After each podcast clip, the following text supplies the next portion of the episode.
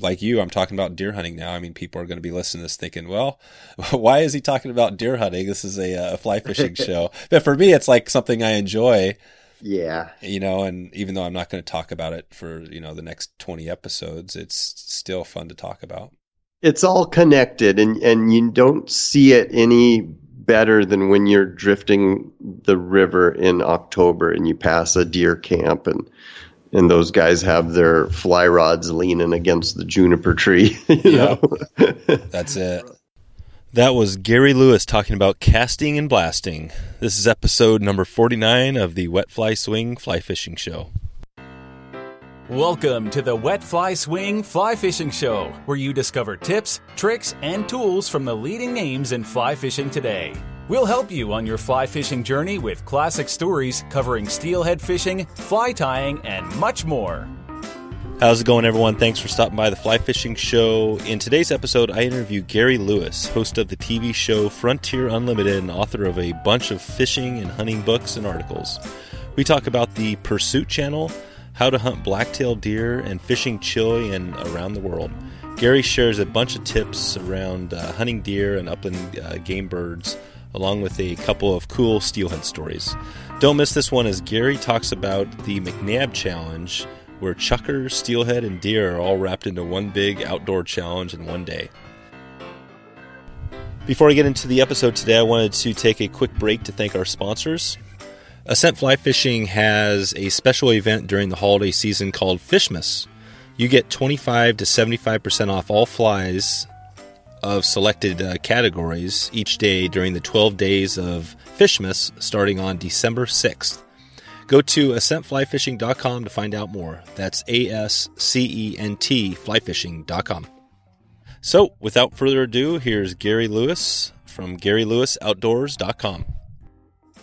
How's it going, Gary? It's going good, Dave. Thanks for checking in with me. Yeah, yeah. Thanks for coming on and the uh, a little bit of the the short notice. This was awesome. I uh, we connected. Uh, kind of a cool story. We'll get into in a little bit about how I connected with you.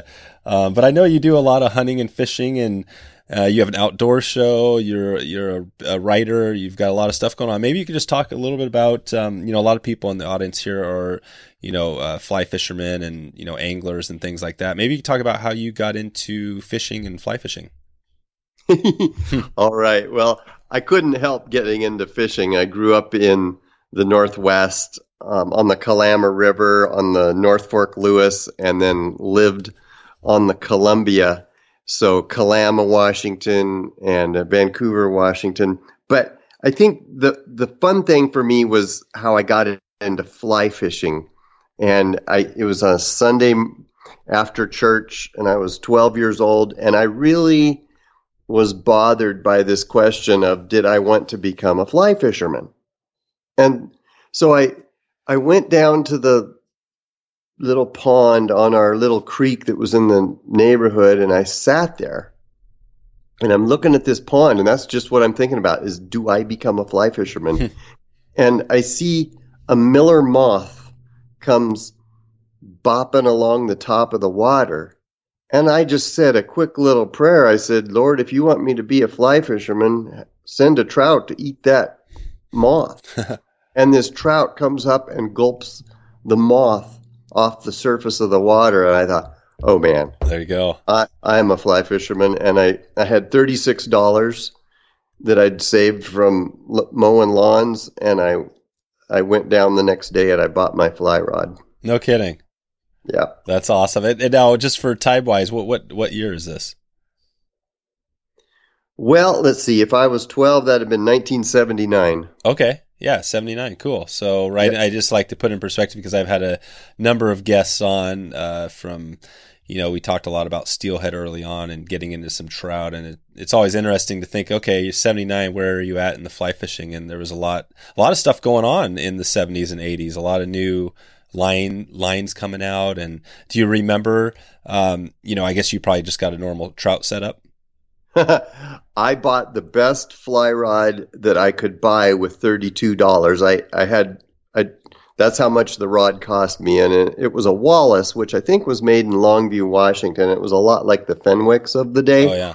And this was a fine, fine glass rod, and graphite was still coming onto the market, so glass rods were the standard of the industry, and I bought a seven weight, and um, this it was a great rod to learn with, and I caught a lot of fish with it. Nice, nice, and then and then basically, yeah, you get started back then, and, and like, how do you bring that all the way up to now, where you have, um, you know, a TV show, and maybe you talk a little bit about how you how you got to where you are now and the stuff you have going.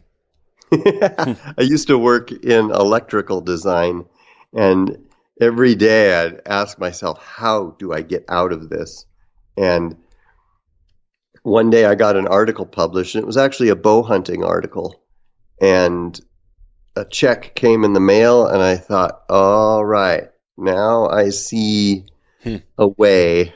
And it took me from that point, um, from the time I decided I wanted to be a writer, it was 10 years till I could do it full time. Hmm. Wow. And then, and so in those 10 years, you pretty much, I mean, we've heard some stories here on, oh, I had uh, John Gierach on. He was talking about a little bit on his story. And, and, what were those 10 years like when you went from where you knew, okay, I can, I can probably do this and then to where you were actually full time? What, what, was that whole period like? It, uh, those were, those were great days because I, I moved to Central Oregon and uh, every day, even though I was going to work every day, I felt like I was on vacation. Hmm. and and uh, eventually, though, I worked three full time careers simultaneously uh, to to get to the point where I could stop two of them and and um, let writing pay its way, and that was in 2002. Okay. Yep, 2002. Nice. Yep. And yeah, it's interesting. I was actually just talking to a writer from ESPN uh, this week. We were just chatting about some some other stuff relating to the show, and it was uh, it's I, I love hearing this. I just talked to another guy who you know a kid is 17 years old down in California, and he's talking about his, how he's working in a fly shop and he wants to get into it. So I love hearing the stories because it lets people know that you know if you want to kind of go into you know what what you're doing it, it's it's possible. You just kind of have to focus on it and go for it. So you know definitely love that story. Um well now what maybe talk about your your tv show just before so we uh don't miss that. What what's the name and and what do you what do you cover there? Our television show is called frontier unlimited and and over the years i've had two other names for the show but we try to tell stories in the context of the hunt and fishing. And so we go wherever I'm interested in going and we try to find the stories from there and and then tell them while we're fishing or hunting and and uh, it's all about the story for us. Okay, and how do you choose the uh, the stories you're going to do? You you just kind of something that looks good and you kind of go for it, or how does that process work? well, I start from the place where steelhead fishing is my favorite uh, fishing and deer hunting is my favorite form of hunting. Nice. So wherever that will take us, then that's where we go. So that could be New Zealand. It might be Goldendale, yep. the Klickitat River. And we, but we try not to spend a lot of time in any one place. Okay. There are, yeah. we do have favorite places though. Gotcha. Gotcha. No, so you're, this is targeted. Yeah. So steelhead, I mean, definitely a lot of people that listen to this are, steelhead fishermen. And then the, the deer hunting is something I'm, I'm kind of, you know, that's something I'm interested in. And I've been uh, deer hunting. So I wanted to talk a little bit about, you know, both, um, both deer hunting and uh, fishing. And we're going to talk a little bit about this. I guess it's an English kind of this trifecta thing we're going to chat on. But before we get there, I wanted to tell a little bit of the story about how I found you because I think it's pretty pretty awesome. Just to yeah. show just to show you you know the fly. So I found you. I was searching. I had interviewed uh, Frank Moore And we were you know great interview with him, and he said his favorite pattern. I asked him in the interview was the skunk you know, old school pattern. And I was just kind of searching up stuff for skunk, kind of trying to get the history. And your article popped up, you know, and it was, it was perfect. I was like, oh, here's this person talking about the history of the skunk. And um, and anyway, so yeah, I was like just kind of connected with you, and then I was like, wow, you're in in uh, Oregon as well, so over in Bend. and I just kind of connected with you, and it just kind of kept rolling along like everything. We had similarities, so I, I love that story. And you know, for the for the fly fishing, so you've done a little bit of fly fishing. Fly fishing, yeah. We um, I fish and hunt eighty to hundred days a year, and it's mostly when I'm fishing, it's mostly fly fishing, okay. and it has been that way since I was twelve. And living over here I've trout fished more than anything else. And this year I accomplished the Utah Cutthroat Slam, catching four subspecies of cutthroat on a fly. Nice. And, yeah, fly fishing is major part of what consumes me. Perfect. Perfect. Well, we'll talk a little more about fly fishing, and, and I've talked about the the Cutt Slam, and I think there's one that's they're trying to create in Oregon as well I think it might. I'm not sure if it's a cutthroat as well, but um, yeah, that's a cool little program getting people out trying to think more about catching multiple species and not necessarily just trying to catch a ton of one. Right? That's the idea. Yeah. Yeah. So I wanted to, uh, like I mentioned, get into the, the talking about the cast. Well, we joke about it. We have a trip coming up we call the cast and blast. You know, it's it's it's like a deer hunting and steelhead trip. Yeah, and you know it's kind of a you know kind of a joking thing, but uh, we do usually get out there and do some steelhead fishing and deer hunting. Um, I wanted to check with you. You mentioned I've never heard of this before, but what is the program called? In um, I guess it's over in the UK where they're actually they add um, it's not only de- uh, hunting and fishing, but it's bird hunting as well. So this isn't any any sort of a program. It's a it's a tradition out of Scottish literature, out out of the Highlands um, from Scotland, and it really comes out of fiction. Uh, a novelist named John Buchan, who was also a politician, and I might be pronouncing his name wrong, but he wrote a novel called John MacNab, and it's a fun novel. No. Um, no murders, you yeah. know, it's just it's three bored um, men who were you know reached the pinnacles of their careers and they want a challenge and they they want to go find something to challenge their intellect and so what they do is they turn to poaching and they they send letters to these um, landowners and say that they're going to poach on their land and take the um, take a trophy and then see if they can do that without being caught. So these people are forewarned and they try to catch these guys and we can't do that obviously. we're not we're not advocating poaching. So what what the MacNab has developed into, and it was kind of popularized by my late friend Ed Park here in uh, the West. But the idea is to take a deer, a bird, and uh, you know a partridge on the wing, and a fish on a fly. So in if we were going to try to accomplish this in Scotland, we would hunt red deer, we would hunt partridge, and we would try to catch an Atlantic salmon. Mm-hmm. And nice. so we can't do that in Oregon. So uh, the Oregon, the Central Oregon MacNab would be to, in one day, kill a deer, catch a steelhead, and uh, shoot a chukar.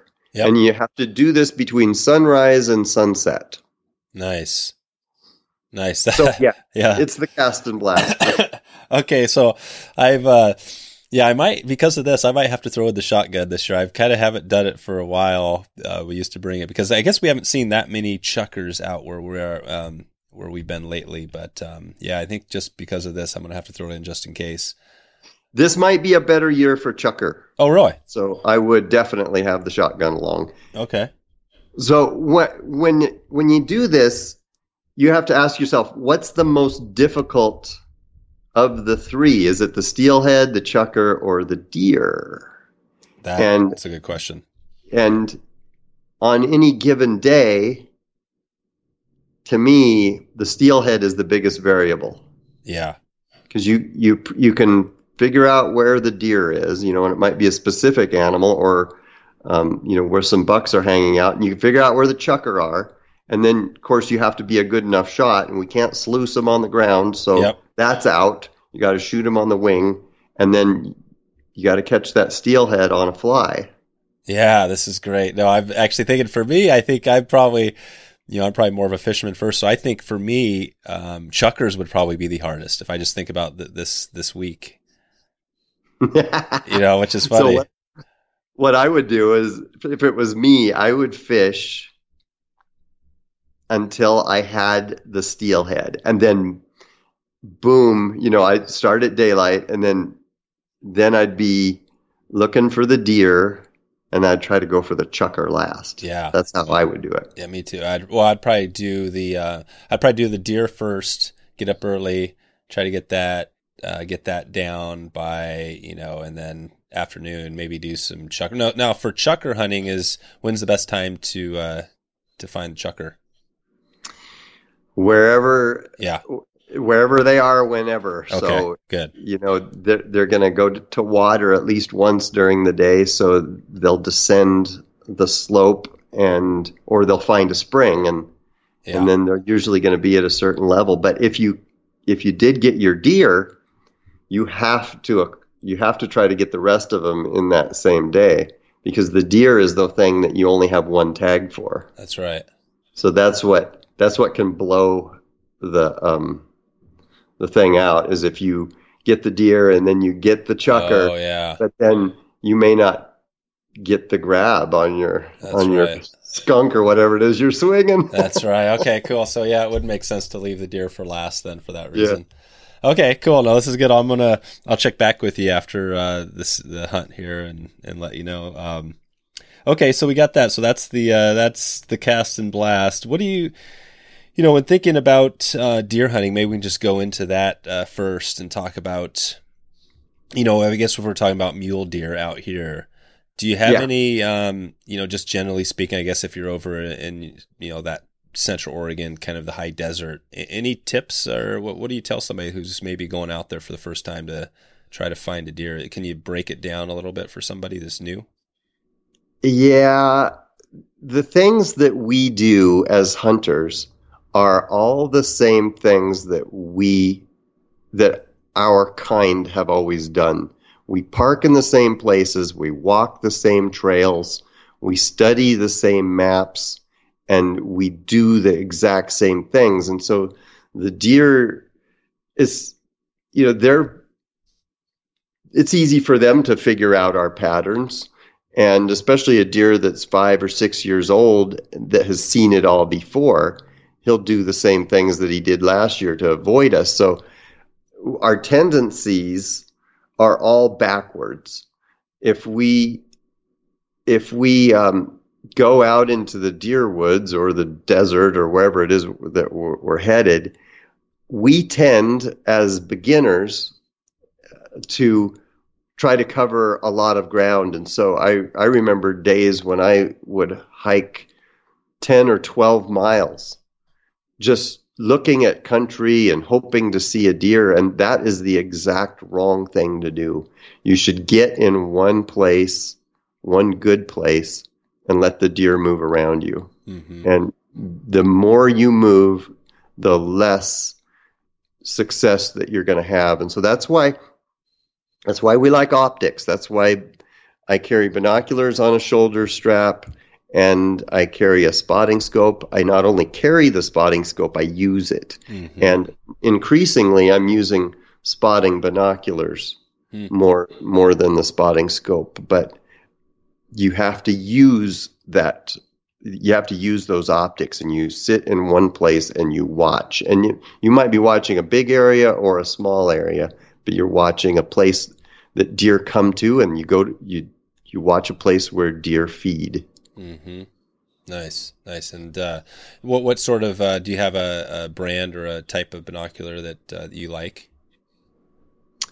Well, um, I write about optics, and so I write about whatever's new, and that's what I'm carrying. Oh, okay. And in and at the moment, I have a new Leupold binocular that I'm using, and I have a rangefinder from Sig, and um, a, a whiskey um, whiskey five uh, rifle scope on my Mm-hmm. on my Montana rifle this time. So to me, uh, we have a lot of good optics choices, and and you go out and find what fits and use it, but use it a lot. Yeah. That's more more important, I think, is that you just use it. Is there a certain amount? Like, uh, do you have to spend a certain amount of money to get a decent pair of binoculars? Is a you know, can you find can you find a four hundred or three hundred dollar Yeah. pair sort of thing? Yeah, we try to compensate for our impatience by buying more expensive and more expensive optics, and we don't have to. The, there's good optics out there that you can buy at reasonable prices, and don't be suckered in by um, European Mm-hmm. brand names and um, just go buy good glass. Try to compare it to to what's in your price range. And the, the thing about optics is every optics purchase is a compromise. And you have to you have to come in at whatever your comfortable price point is. The um, as a rule of thumb, I like to think a person should spend almost as much on their optics as they do on their rifle. Mm-hmm. And um, but we have a lot of good choices out there. Just don't use your 20 year old rifle scope anymore. Yep. Um, you- you're really limiting yourself if you're using optics that are older. I, I say, yeah, get something modern that that works for you that fits the budget, and don't worry about the brand name as much as as uh, maybe some people do. Okay. And and on the better uh, optics, you're going to get some that maybe bring in a little better light, sort of thing. That's one feature. Like low light conditions, you might get more light coming into the optics. it makes a difference and uh, the i've compared optics at that critical moment you know that last 15 hours of or 15 minutes of good light and there'll be a little bit of difference between one binocular and another and the price i mean there there might be $500 worth of difference between the two of them Yeah. and Okay. so so there's it does make a difference and the processes they're using on glass now are way superior to what was being used 10 years ago Gotcha. Okay. Cool. And getting back to some of the stuff you've done, so you know you've done a lot on uh, you know obviously hunting and fishing. You've so you've written a few books and DVDs. Maybe we talk about some of the other stuff you've done out there other than the uh, the TV show. so 16 books the latest one is the sixth edition of the fishing central oregon book Hmm. and that one we cover 200 different waters that you can fish in central oregon itself and then um, its companion is the fishing mount hood country book in which we break down the waters that you fish um, in the mount hood region so from Olallie on the south side to the columbia on the north side and and some of these lakes that you've never heard of some some creeks and then of course the big name rivers like the deschutes and the sandy Oh yeah. Oh cool. So yeah, you definitely covering uh, you know all the main uh, areas to fish. What what um so you mentioned with fly fishing that's kind of your you know as far as fishing do you what else do you do some other salmon fishing and some other sort of like gear type fishing as well too? And do you write about that? Oh yeah, yep. The I fish in whatever way I want to, whatever whatever it is we're going for. So last week we were fishing on the Columbia for bass and walleye using spinning gear. I'm no I'm no purist, but I do love swinging a a fly for steelhead, especially in November, and Mhm. and then dry flies, especially hopper. I love Oh, yeah. I love drifting a hopper, pattern Nice. over cutthroat. Huh. That's cool.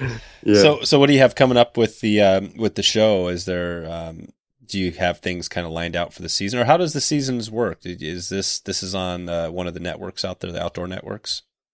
Yeah, we're on the Pursuit channel. We're going to be on Wild TV in Canada. The Pursuit channel gets us to across the country in the United States and then also in the United Kingdom.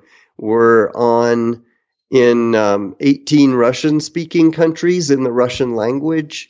And you can find us on uh, the huntchannel.tv and pursuituptv.com. So lots of different ways in the Portland area. Uh, the show is on four times a week, and and so there's a lot of different ways to catch it. But what we do is we film 13, we shoot 13 episodes a year, and usually skewing a little bit toward the hunting side of things.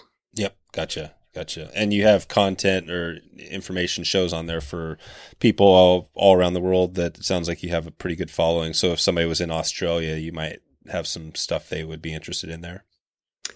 Yeah, we we find ourselves going to New Zealand. Oh yeah, right.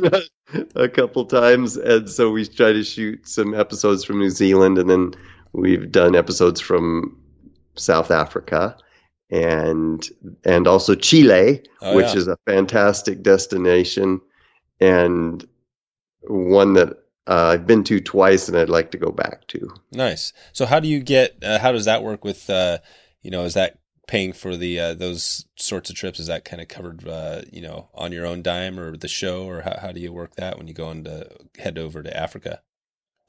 we have to um, we got to pay for this stuff out of our own pocket so we can't go to africa every year obviously and the um, you know it'd be nice to think that the airlines would help us but they don't Mhm. Yeah, yeah.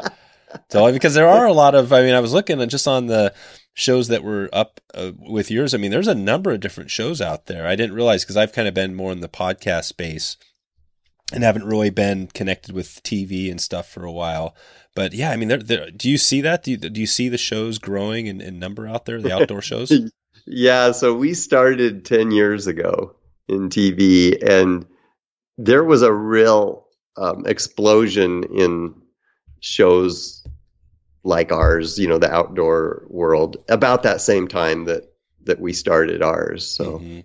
Okay. um, we had, you know, people that we looked to, and and there really just became a an opportunity uh, out there on in the outdoor networks. so what has been what has been the hardest thing about doing the show? Would you say? We, um, I think maybe the hardest thing about television is the people that you work with. And I've been fortunate to work with some great people. And if if I had to work with some of the people that I've heard about or met Hmm. over the years, I wouldn't be in television at all. But the the people that I've worked with are dear friends of mine, and and um, my current producer is we've been working together for about seven years, and and he's very talented, and he's become a a real successful hunter in his own right too, and so that's been fun to see that develop. I want to take a little break for a word from our sponsors. Ascent Fly Fishing has a special event during the holiday season called Fishmas. You get 25 to 75% off flies during the 12 days of Fishmas starting on December 6th. Just go to ascentflyfishing.com to find out more. I wanted to touch briefly just on Ascent if you haven't heard from them before. They have some really cool products.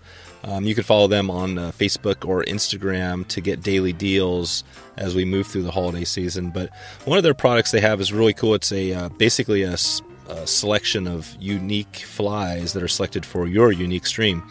And what uh, what they're doing over there, it's kind of this. They've got this nerdy database of uh, you know basically what flies are hatching during the season, different water conditions in your in your stream all over the country. So they they're able to select uh, make a selection for you of these patterns that that uh, meet your exact stream at the time when you want to fish it. It's a really cool deal. So check them out um, if you get a chance. It's something that I definitely have my box, and it's got a bunch of cool patterns in it. Um, but just want to remind you again uh, to head over to ascentflyfishing.com during the holiday season for this Fishmas. This is a big thing, and uh, 25 to 75% off uh, different categories of flies is pretty cool. And uh, again, go to Ascent Fly Fishing. That's A S C E N T flyfishing.com. Okay, back to the show.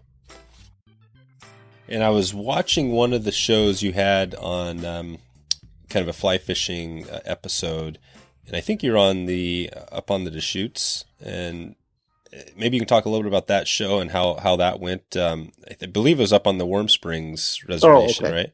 Have yeah, you have you done a few different shows with uh, on steelhead fly fishing? Yes, okay. yeah, we have over the years, and when when I think about the best things, the things that I really like the best, Steelhead on the Deschutes in November is high on my list. And it's not because that's the prime time. It's because a lot of people have quit. Yep. By that time. That's right.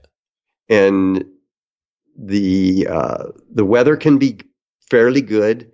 The water can be good.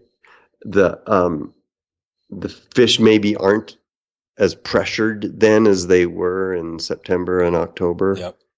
But I don't know what it is. Maybe it's the the horses and, and yep. the chukar and the and the um, the trains. Uh, but I I just dearly love being out there and a good set of waders and and um, some sticky boots. yeah. So, help me help me hold onto the rocks. And a, and, and a spey rod, right? You're using a spey rod out there. Yeah, and I use a spey rod uh, once or twice a year. I'm not um, always using the spey rod because I fish so many different ways, but it's it's really important to be out there. Um, sometimes even just by myself, casting and and reconnecting. Yep. What's your um do you have a like patterns, fly patterns you use out there in November? I don't think it matters. Yeah. Um there's I, I kind of tend to subscribe to the theory that if I get my presentation right, that I'll get the fish. It, when when it's cold, that's when I'm more likely to use the patterns that have more flowing, a little bit more action to the the yep. feathers. And in the warmer time when the water's a little bit lower and clearer, that's when I'll use a floating line, obviously, and and the um, more sparser patterns yep. that maybe smaller and so nothing nothing new nothing out of the ordinary and i don't have favorite patterns, but um, I do have colors and profiles that I'm more interested in. And I don't think we should, I think people get a little bit too hung up on what fly to use. Yeah, you know? they do. They do. I like that. But that's to, okay. That's all part of the game. It is. It is. I think some people take it to, yeah, the flies to another level of, you know, I mean, well, there's some people that don't even fish. They just tie flies and, you know, yeah. they, they love that. And, but I yeah, always, I always love asking just because I do, um, I do have some videos and on uh, YouTube, so I always love uh, kind of hearing what people are using and then tying up some of those. But um, yeah, it sounds like for you, November, you're just fishing something a little, maybe more like an intruder or something a little more flowing or a, a leech pattern as opposed to a little tiny size 10, you know, wet fly.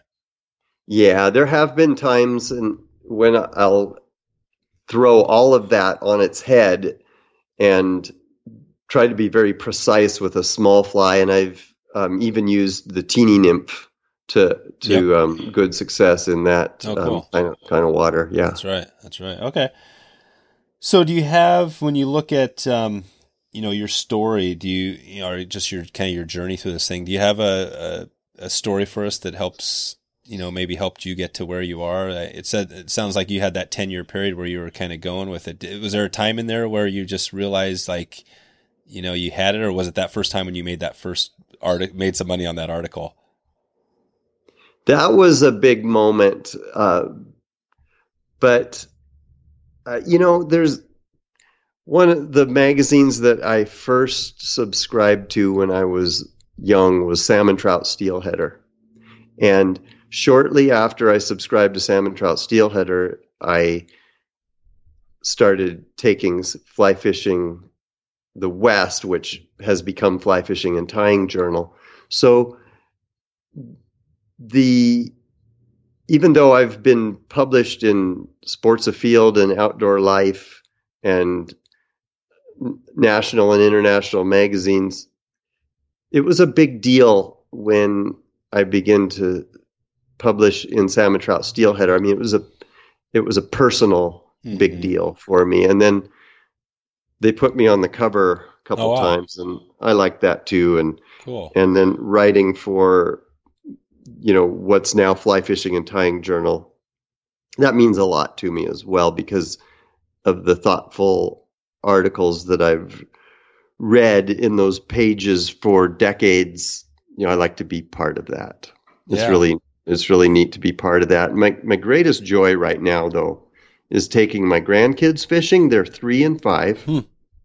And the three year old and the five year old each caught their first trout on flies this year. Wow. And they did it on casts they made, presentations they made by themselves, and then they landed each other's fish. They netted each other's Jeez. fish. So I didn't touch the rod. I just told them what to do, and they did it. And people who are afraid of learning to fly fish should should back up, kick themselves in the ass, and say, if a three year old can do it, I can do it too. Right. Because we get so hung up on, oh, I'm not a good caster. Well, this three year old, he's not a very good caster either, but he caught his fish. That's right. And it casting is just a small part of it. There's the the presentation and it and you know we look at the people who use the tenkara rods. Mm-hmm. If they can get fish without casting, and they can, then it's it's not hard. Yeah. And um, I think the best time for a person to learn to become a fly fisherman is age 11. I love the 11 year old because they're not afraid of anything. No. They'll become more afraid of stuff as they get older. And so expose them now. If you're 11 years old and you're listening to this podcast, go mow some lawns and get your fly rod. That's right. Start in. that's right. No, that's a great, that's a great, good stuff. Yeah. I, my, my kids are about that same age, a little bit older. And, uh, yeah, we've gotten some fish, but I think that that's, that's cool to hear that uh, on the fly and landing them. That's, that's definitely a cool story. We teach them catch and release, and we teach them how to how to clean them and eat them. And the the um, five year old, she's a girl. She's fished twenty times this year so far, and and um, last week she said, "Can I clean my fish?" And so she cleaned the fish herself. Oh, nice, good deal. Yeah. Yeah. Cool. So well, that's uh, an awesome story. I was kind of thinking, you know, if you had another story, all the the trips you've done out there, do you have one story, whether hunting or fishing, that really sticks out as something that was a, like a memorable thing that uh, you kind of, you know, you won't ever forget? I can't believe that I've got to go to Chile twice. Hmm. And I and I did it 2 years in a row and went and fished the Coyhaique River and the Rio Simpson and some lakes that they won't let me name. Yeah. And uh, a fish I remember that was 26 inches long, a rainbow. He wasn't the biggest fish huh. that I caught, but he ate both my flies. I was using a dry and dropper, a prince nymph, beadhead prince nymph under a beetle. Yep. And I cast and I saw the I saw the beetle shake.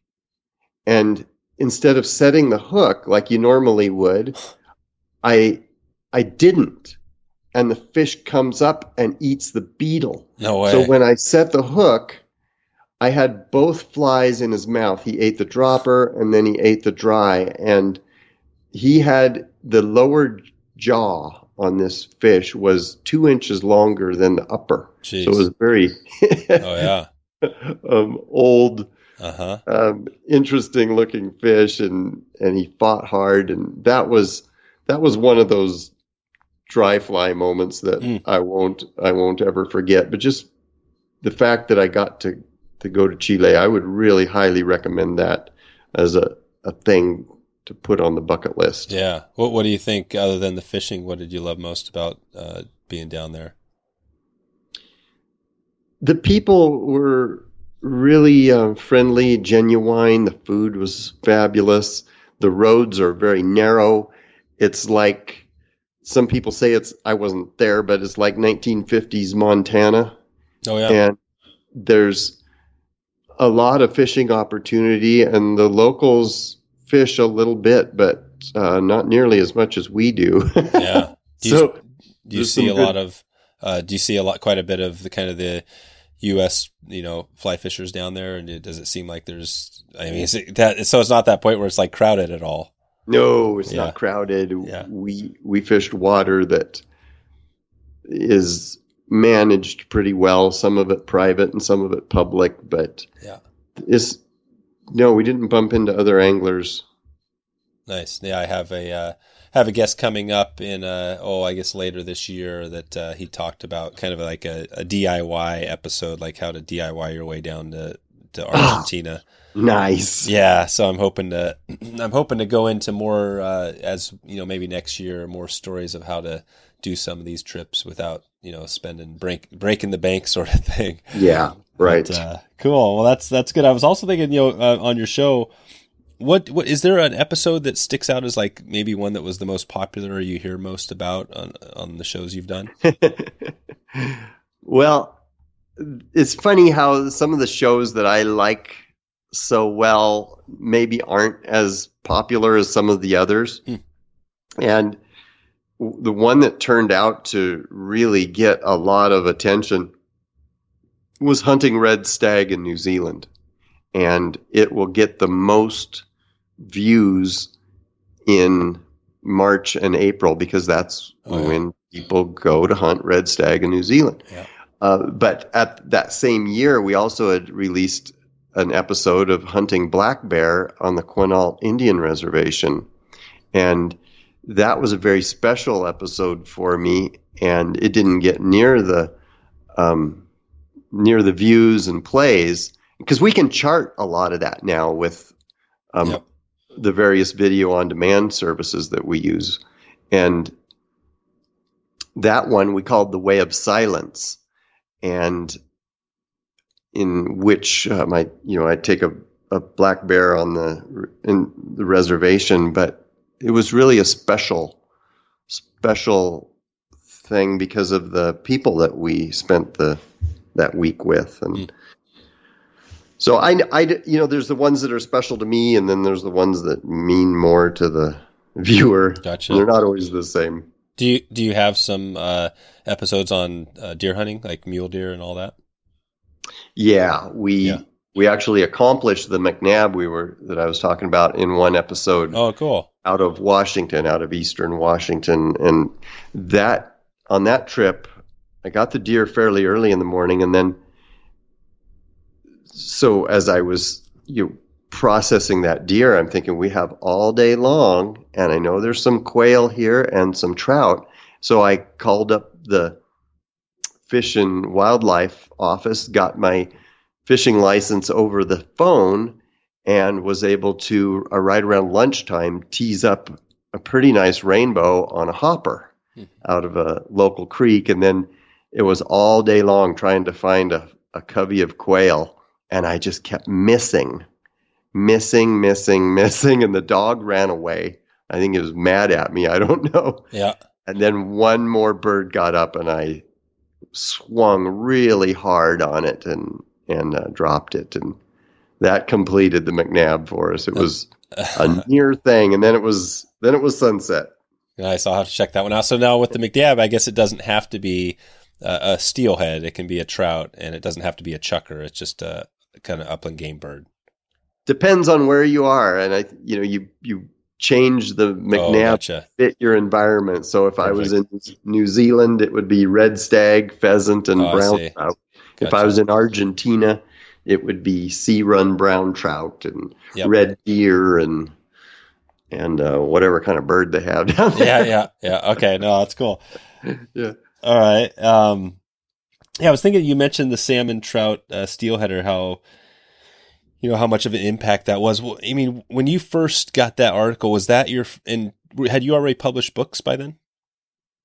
Yeah, I published. Yes, yeah, I Okay. published one book a year for sixteen straight years, and then um, lately I'm spending more time on television. Oh, gotcha. Okay. Yeah. So, so and then and so you you said just because that was like a personal thing, getting published and getting to the cover. How, what was that process like, or how how did you find yourself on the cover? I think they ran out of options. The only one left. Right. well, what what was the cover? What was the? You said a couple. What were the cover photos?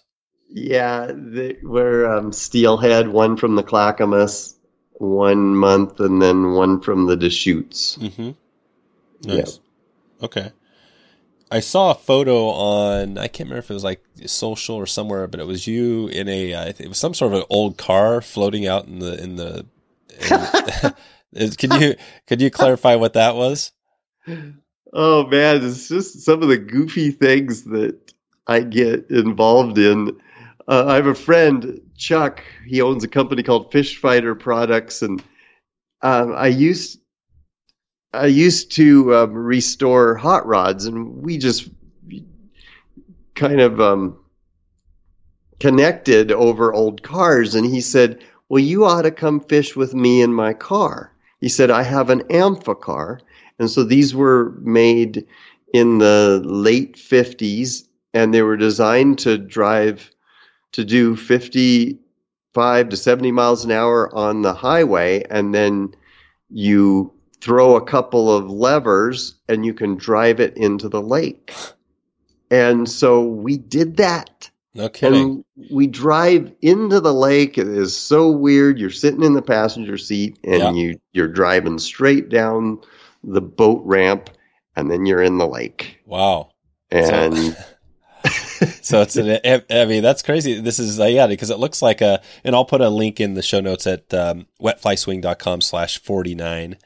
I'll, I'll get a picture of that because it looks like a, yeah, whatever you said, 1950s, 60s, some old car that's just floating down there. So they, that's kind of crazy. They had some amphibious or, you know, whatever they're called cars back in the day that, uh, I never thought I'd get to ride in an amphicar, much less fish out of one. And so then here we are casting little road runners and um, crankbaits and catching smallmouth bass out of this reservoir of CJ Strike Reservoir on the Snake River in. Idaho.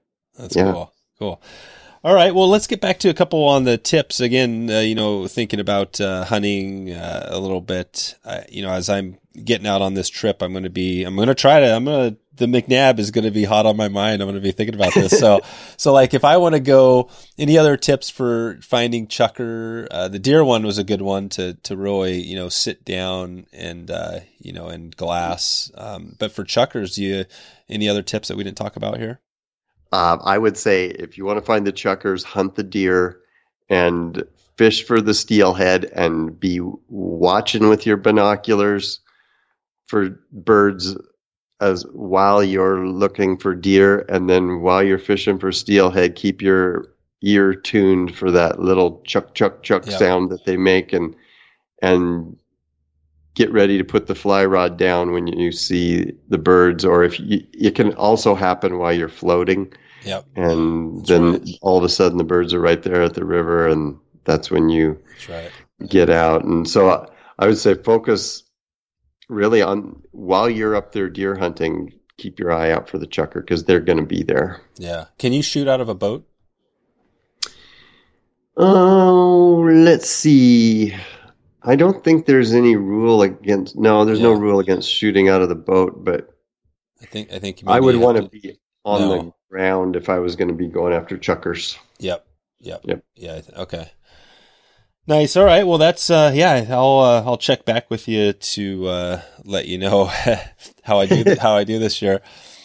So you you cover a lot of gear. I haven't uh, seen all the gear uh, reviews you've done, but do you have like if you had to pick your one piece of gear that you definitely don't leave home without? Um, you know, to, separate from rifle and fishing rod. Well, it's binoculars. I have binoculars next to me in my truck.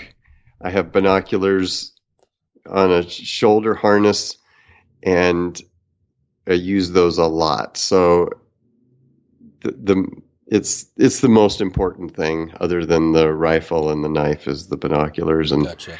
and I want to have good boots on too. I mean, that's pretty important. Yep.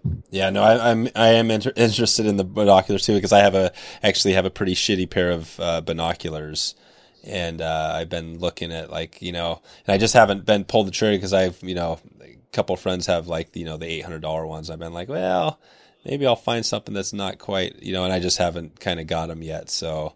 So yeah, it is interesting to hear that uh, maybe a little more research I could find a, a pair that uh, that will do it. It's always a compromise, but you you can find what you want in your budget. That's that's the way I look at it, and and the point is is how you use them, and the less walking around you do, and the, the more focused in on trying to find the deer, because sometimes all you'll see is a is one side of an antler or the flick of an ear, Mm-hmm. and and you won't see that if you're not using your no. your optics really well. No, you won't. That's right. What do you think is a good uh, or a, a great uh, resource for deer hunting? Maybe something online, or I don't know. Are there any are good resources if somebody wanted to learn about you know a little more about hunting? Oh man, this morning I found an article that was it must have been written by somebody in Bangladesh and it was all about Oregon hunting. And they couldn't have had it more wrong. Hmm. And so somebody online actually wrote an article about Oregon hunting. And I am I'm convinced they're not from this continent. No. And so you can find a lot of crap online. I say go to the trusted sources. There's there's some good books on hunting, and um, for the person who lives in the Northwest, our black-tailed deer are the best teacher that that there is. And to learn about hunting the blacktail from Boyd Iverson, who has passed away now, but he left a great book that you can still find on the web, and it's called Blacktail Trophy Tactics. Read that book, and then uh, Cameron Hanes has a book on trophy hunting blacktail. There's several other really good um, blacktail books out there, and then um, I have a deer hunting book as well. It's called Deer Hunting Tactics for Big Game mm-hmm. Hunters. Today's mm-hmm. Big Game Hunter. And then when you're when you have read all of those, then you read Scott Haugen's Blacktail hunting book, and it kind of ties everything together. And when when you study blacktails and you become good at hunting blacktails, you can hunt any other big game on the planet. No kidding. Yeah. And, and is that? I mean, I have heard some stories from friends that have hunted that, uh, like in the woods, they do the thing where they, you know, maybe like step, take one step, and then wait for a minute as they're walking through the woods, sort of thing. Is that like a, a strategy, or like why are they so uh, challenging to uh, to hunt? That's that's the classic. That's the classic way to hunt these blacktail, but it's a lower percentage way to be successful. And for for me, I want to be on a high point looking down into a small opening and a place where deer bed and where deer feed. And when I find that spot, that's the spot that I hunt. Hmm. But these blacktail deer are the are the most challenging of the deer on, that I have found, and and I've taken the the Grand Slam of deer, and these blacktail are the toughest, and so they're the ones I am most fascinated by. And you spend the time I think you you learn to hunt blacktails by reading about them and then going and applying it. Hmm. And, and to me, it's it's the most exciting, funnest thing I do is is try to hunt big blacktails and mule deer. And you get good at blacktails, and you're going to be really good at mule deer. Oh, cool. And is it harder for you to uh, shoot uh, a, a blacktail or catch a steelhead on the fly? oh, it's it's different every day, but Yeah. I, I you know every one of them is a gift. Yep. What about um, fishing or hunting? If you, you kind of uh, if you were forced to, uh, you could only do one. Would you uh, fish or hunt? What what would it be? Depends on the month you ask me that question, and here we are at the end of September, so I'm saying I'm going deer hunting. There you go. Yeah, that's that's the time. Okay. Um, let's see. Yeah, so I think um, I think we're. I got a couple other questions here. I want to check in with you. Um, you know, we've kind of covered a little bit of everything here. The uh, I keep coming back to the MacNab. Uh, you know, the the trifecta thing there because I think that's a kind of interesting uh, story, and I love the fact that it started out as like an illegal activity. Uh, That's that's quite a quite. Story. and now, how long ago was this? Are these guys? Was this? Uh, are these guys still around? Okay, so it's it comes out of fiction. So Oh, okay. yeah. So the novelist um, he created them, and Gotcha. and that was fr- um, between the world wars, and so it comes out of that uh, genre, the uh, frustration and fear. You know, I think that was on the European continent and in the British Isles at that time, and so the, the, those are underlying tensions that are that are in the book that uh, n- maybe not manifest, but you Yep. can you can feel them when you uh, read that that period of literature, the novels from that time. Gotcha. Okay. And what is your uh, plan here? I'm, you know, thinking about. I've I've interviewed a few people. Uh, you know, I had Gene Herring on with. Uh, he had a, a TV. He was a producer. Had some fishing shows, and there's been a lot of changes. You know, with the online changes and things like that. You know, what do you see like yourself in? You know, down the line, going with all this stuff. I mean, are you going to keep writing, go more into TV, more, and where do you think the uh, the I guess the industry is going? I see myself as a writer first, and so we try to take the the um, writing, you know, to the visual medium, but that visual medium is changing, and we want to be on the leading edge of it, and so I see that as changing even year to year, but satellite TV is still the big one. Is it? At right now, and so we're still strong in in that one, satellite and cable. Yeah, yeah, you still see yeah, that, that that's still growing. Uh, part of the uh, your audience is still growing there on with the television. Yeah, Yeah, it's changed. Obviously, it's changed now. It's it's people kind of decide when they want to watch it, but that's kind of a good thing, right, for the consumer. Oh, I think it is. You know, if it's good for the consumer, then then the people the people that create better adapt.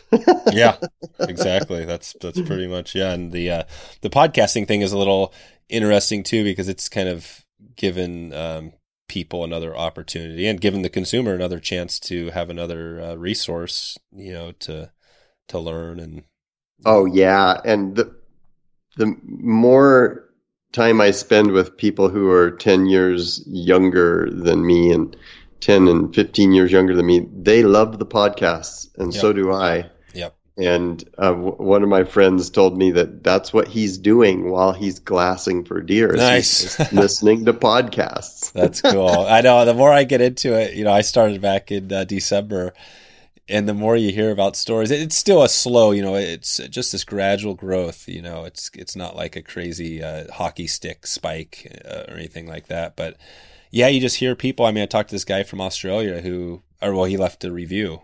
He said, you know, he enjoys the show and listens to it every week, and you know, he's in Australia, and I talk a lot about steelhead and. Well, I guess I've talked a Oh, lot, yeah. a lot about trout, but people are just, you know, even though they, they want, they're going to do it, right? I mean, that's the plan, even though they haven't done it. And uh, it's just it's just a little resource and a way to connect. I mean, like you, I'm talking about deer hunting now. I mean, people are going to be listening to this thinking, well, why is he talking about deer hunting? This is a, a fly fishing show. But for me, it's like something I enjoy. Yeah, you know, and even though I'm not going to talk about it for you know the next 20 episodes, it's still fun to talk about.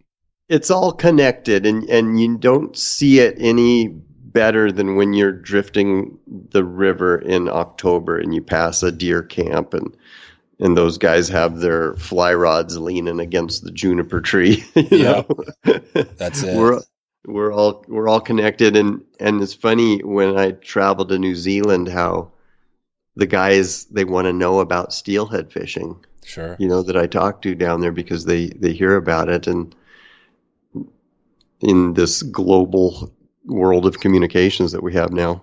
Yeah, no, it's and for me it is it is that. I mean, we are that camp. I've been doing this since I was five. You know, the same thing, and uh, I kind of think about it because I think probably you know if it wasn't for my parents, you know, my dad especially getting me into it, which is cool because now he's going on this trip and he's going to be eighty. Yeah, and uh, getting him on the river isn't as easy as it used to be, but um, you know, it's just that thing. Like I don't know if I would have done it been a hunter. I think fishing I'm totally, you know, into, but the hunting thing is something like, well, I'm not sure if I would have been a hunter if it wasn't for my my dad getting me into it. And I'm I'm glad, you know, obviously because it is a lot of fun once you do it. Yeah. Yep, it sure is. So. And it it becomes one of those challenges that for me at least I it's a new challenge every year. I don't sit back and think about my past successes. I I just think about what's going to happen next. Yep. What That's am right. I going to? How am I going to find him this year? And I always am going somewhere else. You know, it's always a new place. One of the things I've found is that I can look at a topo map and I can figure out where the deer live by looking at the topo map. Huh. And I can draw a spot on the that map and then go there and and take the buck no that lived lived on that X that I put on wow. the topo map. I've done that year after year That's after amazing. year. So what are you are you looking for? I mean, what what is the secret there? Like, kind of looking for. Well, you're not seeing springs. You are are you seeing water, uh, that sort of thing on the topo, or how are you how you uh, is it just the contour?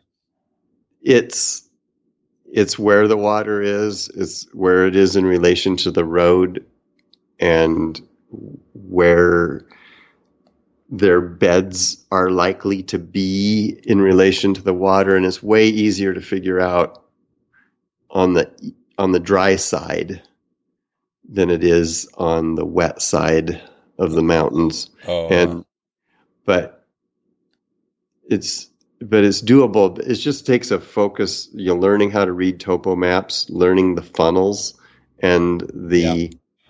not only the funnels but the landmarks that I think that the animals use when they have to move from place to place and and I'll look at good deer habitat and I'll go right by it if it's flat. Yeah. You know, there might be a whole bunch of deer there, but I don't want to hunt there because my style I have to be up high uh-huh. looking down into um, small openings. That's that's how oh. it works for me. Oh, it's cool. This is uh, I'm going to be thinking about this because this year we had a uh, a huge fire, uh, one of the big biggest fires. Oh, yeah, we've yeah. had, and it uh, yeah. it burnt uh, a lot of the country that that we used to hunt. So I think this year we're going to probably be exploring some new areas. So I might have to do a little more of uh, looking at the topo maps as opposed to kind of just hiking up and kind of scouting scouting you might be you might find yourself looking for those green spots, the only well, green spots true. that are left, you know, in, that's in the that's right. in that blackened habitat. I know, I know. I'm hoping that we'll find a couple of patches that'll be good good to hunt. But if not, that's the great. It's the cast and blast. So if uh, that's right, if the deer hunt, we've had times. I tell you, we've had rough times with hunting over the years and fishing. But you know, when the, when the fishing's or when the hunting's tough, then you still have a fishing trip, which is cool. Yep. all right, Gary. Well, that's about all. You know, I've got a you know a bunch of uh, hunting tips. I want to you know pick your brain out. Maybe we could do that uh, some other time. Uh, maybe just let us know in the next six to twelve months if you have anything new coming out or what we can look for as far as everything you got going. You got it. Thanks, Dave. Or or do you um do you anything? Uh, do you want to just touch on anything new you coming uh, have coming out with the show or anything in the next uh, next year? or or, We'll- or books or we'll- anything you're you're doing. Our new episodes will launch in March. And that's so that's what we're looking forward to. Oh, Is, cool. Is um, bringing out these episodes we're working on right now. Okay, so anything that's out there that uh, you've already done, they could we can find it all online at. Um, and w- can we go to just GaryLewisOutdoors.com and have connections to all your stuff? That's right. Okay. That's right. Yep. All right, Gary. Well, thanks for coming on and sharing the tips and uh, you know your story about what, what you're doing out there. I appreciate uh, you know all the the resources and you know the fly, the skunk. That you know from where we started. Uh, I appreciate you doing that little history of the skunk pattern, and um, I'll look forward to you know definitely looking more looking at more of your stuff online. The skunk is my favorite steelhead fly too, and and so it was a privilege to be able to write about its origin in a way that other people maybe hadn't seen before. Nice, nice. All right, all right, Gary. Well, we'll talk to you soon, and uh, thanks again. Thanks. We'll see you out there. All right, see ya. Bye. So there you go. If you want to find all the show notes with all the links we covered, just go to wetflyswing.com slash 49. And uh, please head over to the Facebook group where we are continuing uh, continuing the conversation on some of these topics. Just go to wetflyswing.com slash Facebook uh, to join the uh, tribe over there, and uh, we'll see you hopefully then.